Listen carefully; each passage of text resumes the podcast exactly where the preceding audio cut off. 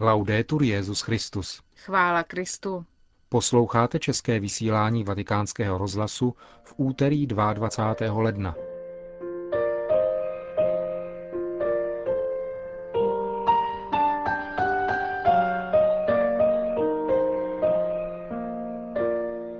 Slovinští biskupové začínají svou kanonickou návštěvu ad limina apostolorum. Přiblížíme vám první kázání nově zvoleného generálního představeného tovaristva Ježíšova. A na závěr uslyšíte druhou část našeho cyklu Kardinál Beran vzpomíná z unikátní archivní nahrávky rozhovoru z roku 1965. Hezký poslech.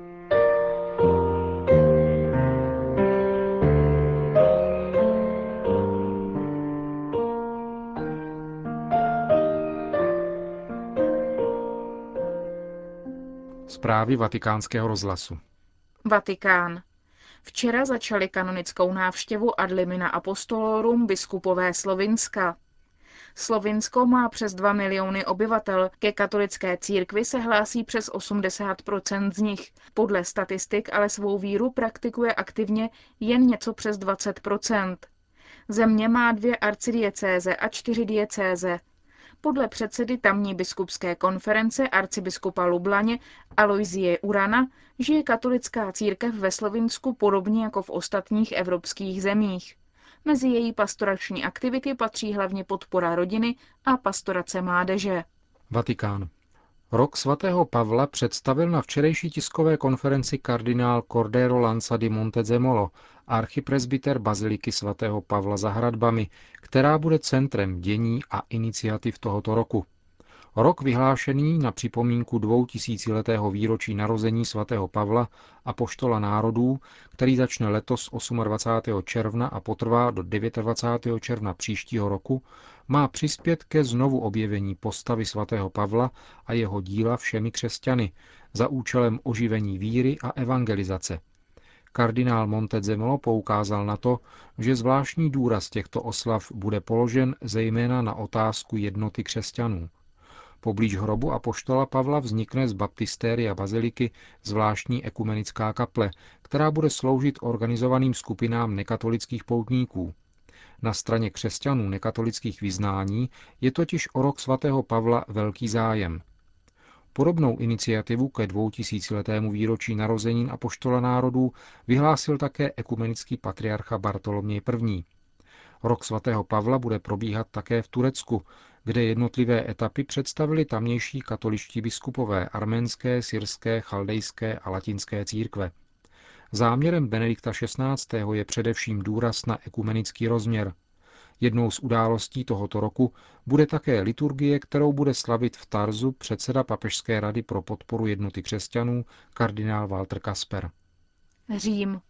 Nový generální představený tovarištva Ježíšova, otec Adolfo Nikolas, slavil minulou neděli eucharistickou bohoslužbu v hlavním jezuitském kostele Del Gesù, za velké účasti lidu a více než 500 spolubratří v kněžské službě, kteří přišli, aby s ním koncelebrovali, tak otec Nikolas poprvé vystoupil na veřejnosti.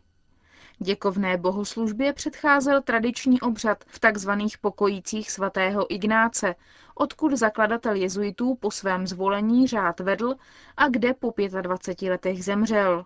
Během obřadu byla novému generálnímu představenému přečtena pasáž z konstitucí sepsaných svatým Ignácem, která se týká právě povinností generála řádu. Ve své homilii, o níž hned v úvodu otec Nikolás řekl, že nebude žádným poselstvím světu, ale obyčejným nedělním kázáním, se věnoval postoji služby. I giornali, le riviste stanno giocando questi giorni con i cliché. Il papa nero, il papa bianco. E Noviny, časopisy si v těchto dnech podávají kliše. Černý papež, bílý papež, moc, střetnutí, dohadování. Ale to všechno je povrchní a tím neskutečné. Je to potrava pro ty, kteří mají rádi politiku, ale ne pro nás. Izajáš nám říká, sloužit Bohu znamená působit radost Bohu. Služba je to, co se počítá. Sloužit církvi, sloužit světu, sloužit lidem, sloužit no, evangeliu. No. E servire che conta. Servire alla Chiesa, servire al mondo, servire agli uomini, servire al Vangelo. Evangelium je poselstvím spásy, poselstvím, které, jak řekl otec Nikolás, zaráží svou nepotlačitelnou univerzalitou. Il nostro Dio, Náš Bůh, naše víra, naše poselství, naše spása jsou tak obrovské, že je nelze vměstnat do jedné nádoby, do jedné země, do jedné skupiny, do jedné komunity, ani do jedné řeholní komunity. Je to zpráva spásy pro všechny národy. Je to poselství, které nelze převést na něco jiného. il messaggio stesso è grande, è un messaggio che non si può ridurre a niente. Spása, řekl dále nový jezuitský generál, je radostí chudých. To, co je reálné a na čem opravdu záleží, je naděje, spása. A my chceme, aby se tato spása rozšířila, aby došlo k explozi spásy, která zasáhne všechny. Vatikán. Bývalý apoštolský nuncius České republice a nově jmenovaný kardinál Giovanni Coppa se v neděli 27. ledna v 18.30 ujme držení svého titulárního římského kostela svatého Lína. Svatý Línus, patron titulárního kostela kardinála Kopy, byl prvním nástupcem svatého Petra v úřadu římského biskupa a byl tedy druhým papežem. Zmínka o něm se objevuje i v Novém zákoně, v druhém listu apoštola Pavla Timoteovi. Vatikán. Přesně před deseti lety byl otevřen archiv Kongregace pro nauku víry, tedy bývalé římské inkvizice. Možnost bádat v něm využilo více než tisíc historiků. Svědčí o tom, že církev se pravdy nebojí a naopak usnadňuje vědecké bádání. Nejvíce badatelů pocházelo z Itálie a dále z Francie, Německa, Spojených států amerických, Anglie a Španělska. Výzkumy se týkaly nejvíce jednotlivých autorů či historických osobností, stanovisek církve vůči přírodním vědám, astrologii, mysticismu a také teologických kontroverzí, postoje k judaismu nebo vztahu apoštolského stolce s různými zeměmi či politickými systémy. Vedoucí archívu zmíněné kongregace Monsignor Alejandro Cifres Jiménez sdělil, že zpřístupněno bylo více než 5,5 tisíce svazků z let 1548, kdy byl úřad inkvizice založen, až 1903. Indie. V indickém státě Orissa pokračují násilnosti hinduistických fanatiků proti tamnějším křesťanům. Kardinál Telesforus Topo označil jejich situaci za lidské tsunami. Mnozí křesťané byli pod pohrůžkou smrti nuceni zřeknout se Krista a přejít na hinduismus. Zneklidňujícím faktem je také to, že fanatismus se šíří i za hranice tohoto indického státu, například do sousedního státu Chhattisgarh, kde byl zabit jeden pastor. Obyvatelstvo celých vesnic je vyháněno a jejich domy vypáleny. Všechny násilnosti se dějí za přihlížení místní policie a jejich pachatelé nebyli nikdy ani hledáni. Konec zpráv.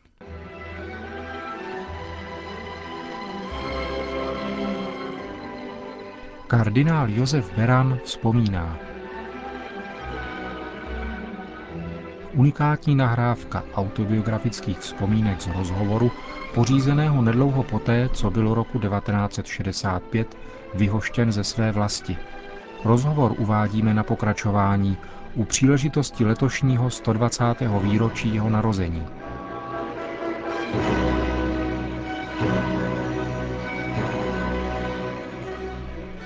V dnešní druhé části rozhovoru vzpomíná kardinál Beran na svá setkání s prezidentem Československa Edvardem Benešem. Nejprve to bude vzpomínka na prezidentovo pozvání k návštěvě na Pražském hradě roku 1946 bezprostředně poté, co se ujal úřadu pražského arcibiskupa a na návštěvu, kterou pak na oplátku vykonal Edvard Beneš na pražském arcibiskupství. Druhá vzpomínka se týká posledních chvil života prezidenta Beneše v roce 1948. Arcibiskup Berantu vzpomíná na svou návštěvu v Sezimově ústí, kam jej k umírajícímu prezidentovi pozvala jeho manželka. Na to pak navazuje třetí vzpomínka kardinála Berana, která se vztahuje k pohřbu Edvarda Beneše.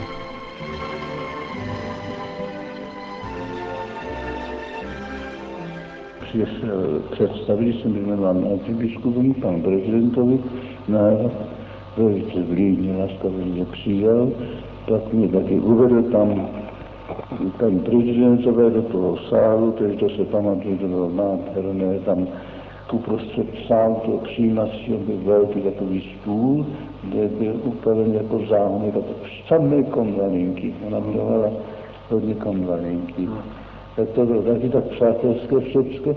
No a potom několik dní na to mě pan prezident tu návštěvu oplatil, přišel a když pak eh, se mnou hovořil, tak říkal, že no, moc se mu líbilo, když podle těch ceremoní, které byly zavedeny tam v paláci, dole čekali na myslivci oblečení těch uniformách mysliveckých s pochodněmi a vedli ho nahoru.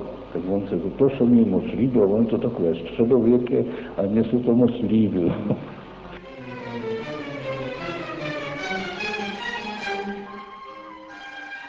Včera jsem Němce taky, když prezident Beneš umíral, byl u něho mladistě, taky já. několik slov svých vzpomínek o tom. To, to bylo, pokud se pamatují, to bylo v úterý, přišel pan osobní jeho tajemník smutný a řekl, že pan prezidentová by si přála velice, kdyby ho navštívil, pana prezidenta. Už je to s ním vážné. Teď druhý den ve středu potom jsem tam přijel a když jsem přijel do Věly v Seřimové ústí tam, tak pan prezident tak, tak se slzna v očích řekla, už je v agonii. A já jsem přece řekl, no když jsem zde, tak eh, já bych šel k němu podívat aspoň na něho. Šel jsem nahoru, tam, kde on ležel, bylo vidět, že je úplně v agonii. A já jsem se tak k němu nachýlil trochu a řekl jsem, pane prezident, já arcibiskup Beran, jsem tady, přišel jsem vás navštívit.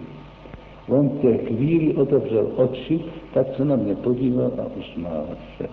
Bylo vidět, že se z té agonie jak si probral, že si uvědomil, slyšel ta má slova a uvědomil si to, tak v té chvíli jsem mu dal rozřešení, tedy podmínečné, jako v takových okamžích, takových případech se dělá. A můj sekretář Bouka, ten taky dal to rozřešení podmínečné.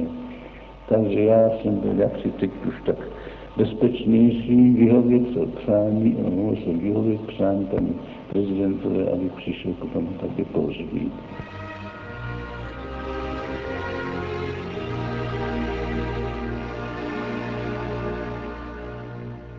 Takový upřímný, krásný, tady tam přišel pan biskup Budějovický, přišel úplně z mou ústě v jeho, tak přišel, že se cítí zavázan, taky účastnit se toho pohřbu, tak se taky toho pohřbu účastnil.